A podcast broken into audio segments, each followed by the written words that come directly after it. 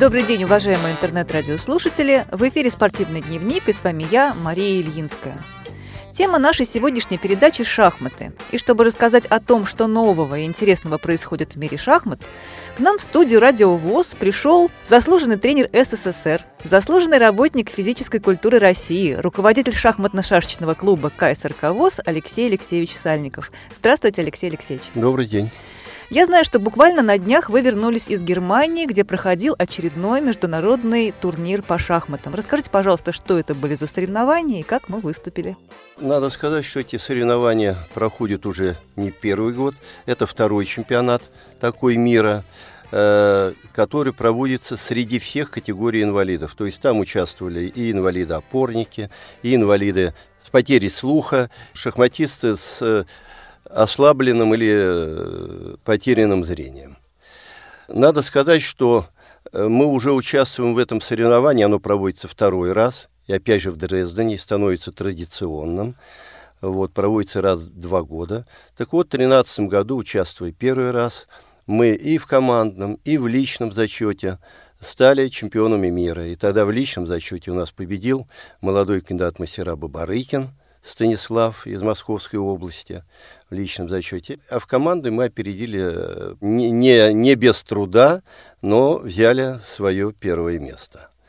И вот отличие данного турнира, который проходил э, с 17 по 24 октября в Дрездене, в том, что, во-первых, приняло участие большее количество участников, то есть участвовало 63 спортсмена из 12 стран. Причем все категории инвалидов играли в одном турнире. Как интересно. Да. А команда формировалась из четырех человек. Можно было привести там и 10, которые участвуют в личном турнире, но из них уже нужно было составить команду угу. заранее из четырех человек, по результатам которых определялось бы командное место. Ну, перед началом этих соревнований нам, в принципе, уже э, был известен состав, который мы запланировали. Это э, победитель чемпионата России этого года Смирнов Алексей из Пермского края, город Чайковский. Чемпион мира, экс-чемпион мира э, Мешков Юрий из Смоленска – Пахомов Алексей, международный мастер из Республики Хакасия, и Станислав Бубарыкин, победитель э, прошлого турнира. Пятым человеком в нашей команде был э, Касимов Рустам из Кировской области, который выступал в личном зачете. То есть по четырем нашим вот этим первым спортсменам шел зачет в командные результаты. Надо сказать, что э, борьба в этом году сложилась попроще. Почему? Почему?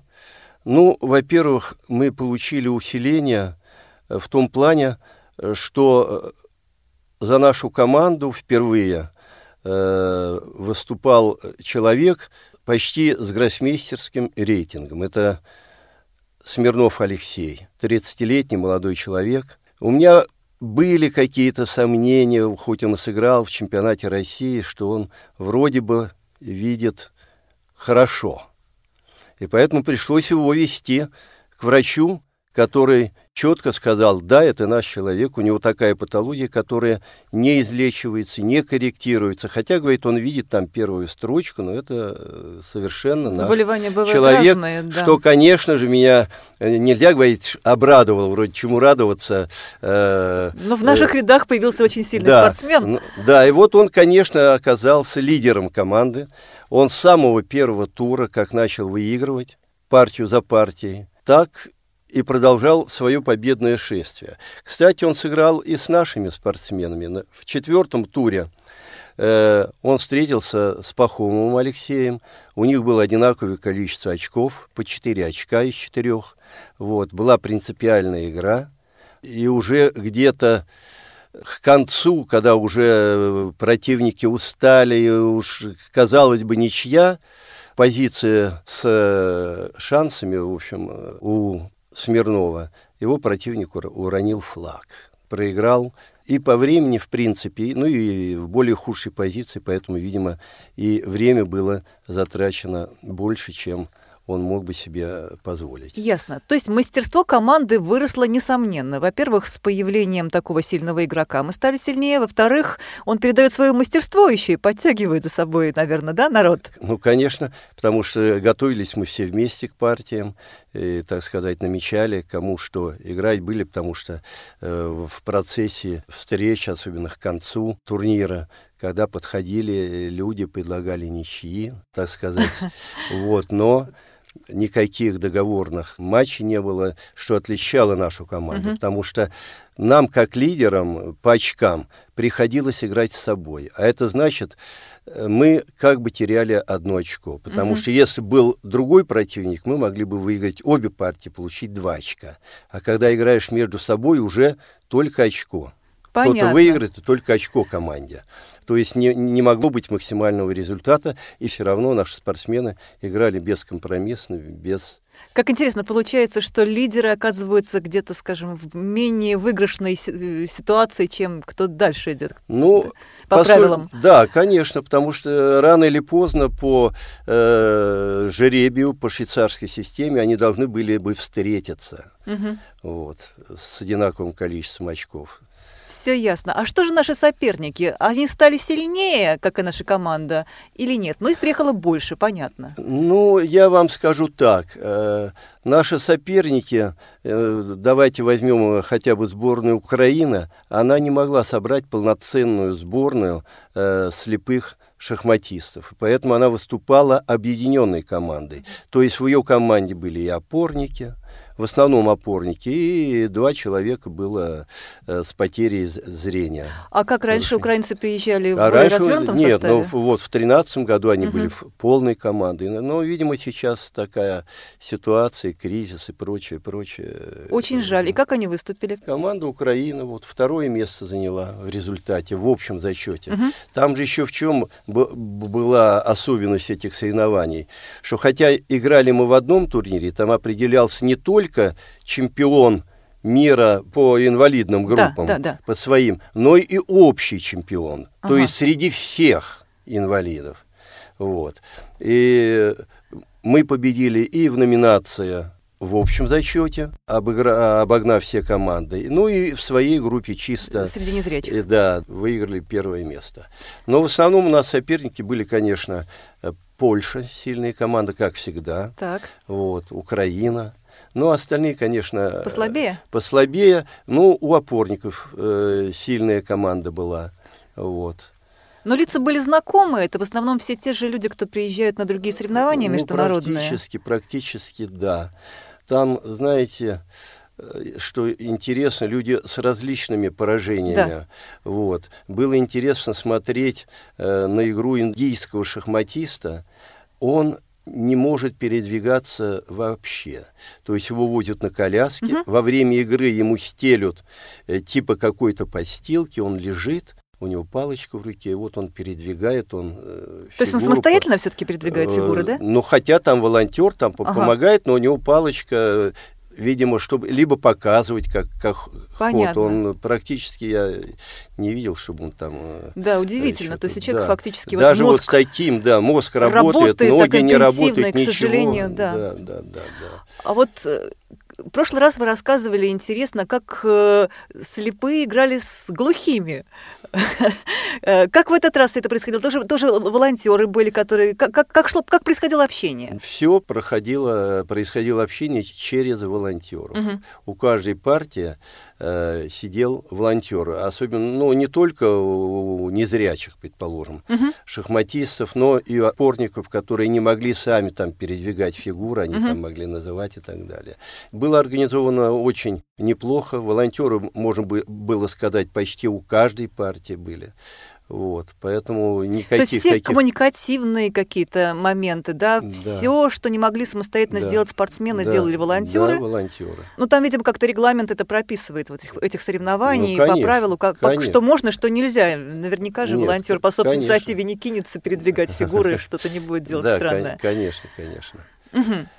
А, а так, если подробнее вернуться к, к результатам соревнований, угу. как все-таки распределялись места? Ну, я вот я просто обратил, обращаю ваше внимание на э, такие ключевые да, схватки. Да, да. То есть вот в четвертом туре, я сказал, Смирнов играл с Пахомовым Алексеем из Хакасии, так сказать, партию для них многозначащий, обыграл его, то есть отодвинул его немножечко назад. Потом в пятом туре, значит, у них э, после четвертого тура э, вместе с Бабарыкиным было, значит, одинаковое количество очков. И Бабарыкин тоже проиграл личную встречу э, Смирнову, чем немножечко осложнил себе жизнь, так же, как и Пахомов. И плюс в шестом туре Бабарыкин встречается с Пахомовым. Опять все наши играют между собой. Ну, почти чемпионат России получился. Да, Бабарыкин выиграл и лишил Пахомова надежд на третье место. Причем надо сказать, что э, в отличие от 2013 года, когда не было никаких призов, угу. ничего, э, были только там медали, вот, в этом году э, организаторы нашли возможность из тех взносов, которые несли участники, сделать для победителей Призовой призы. Фонд. То есть там был как команда э, победительница получала 500 евро. Деньги небольшие, но, но приятно. но, но было приятно. Второй был 350, там и э, 200, по-моему, третий приз. Вот. Ну и то же самое было и в личном зачете. И у нас получилось, что дважды, э, так сказать, выиграл эти призы Смирнов. Э, Хороший стимул для наших Два ребят первых места у него и в команде, и в личном зачете так же, как и Бабарыкин. Он и за второе место получил, и вот от команды и так далее. Как я понимаю, вы довольны результатом? Естественно, учитывая, что мы заняли все, что могли. Угу. Причем уже перед последним туром разрыв был от ближайшего соперника три с половиной очка, то есть нам достаточно было набрать одно очко. Это команда Украины, да? Правильно да, да, да. Угу. Вот. И а там поляки, еще и а Польша, и а поляки, третьи были. и поля, да, и поляки тоже претендовали, но в последнем туре они провалились как-то. То есть они между собой там как-то сыграли, да, видимо, уже. Да, и мы еще даже где-то украинцам, выиграв, у кого-то там что-то помогли.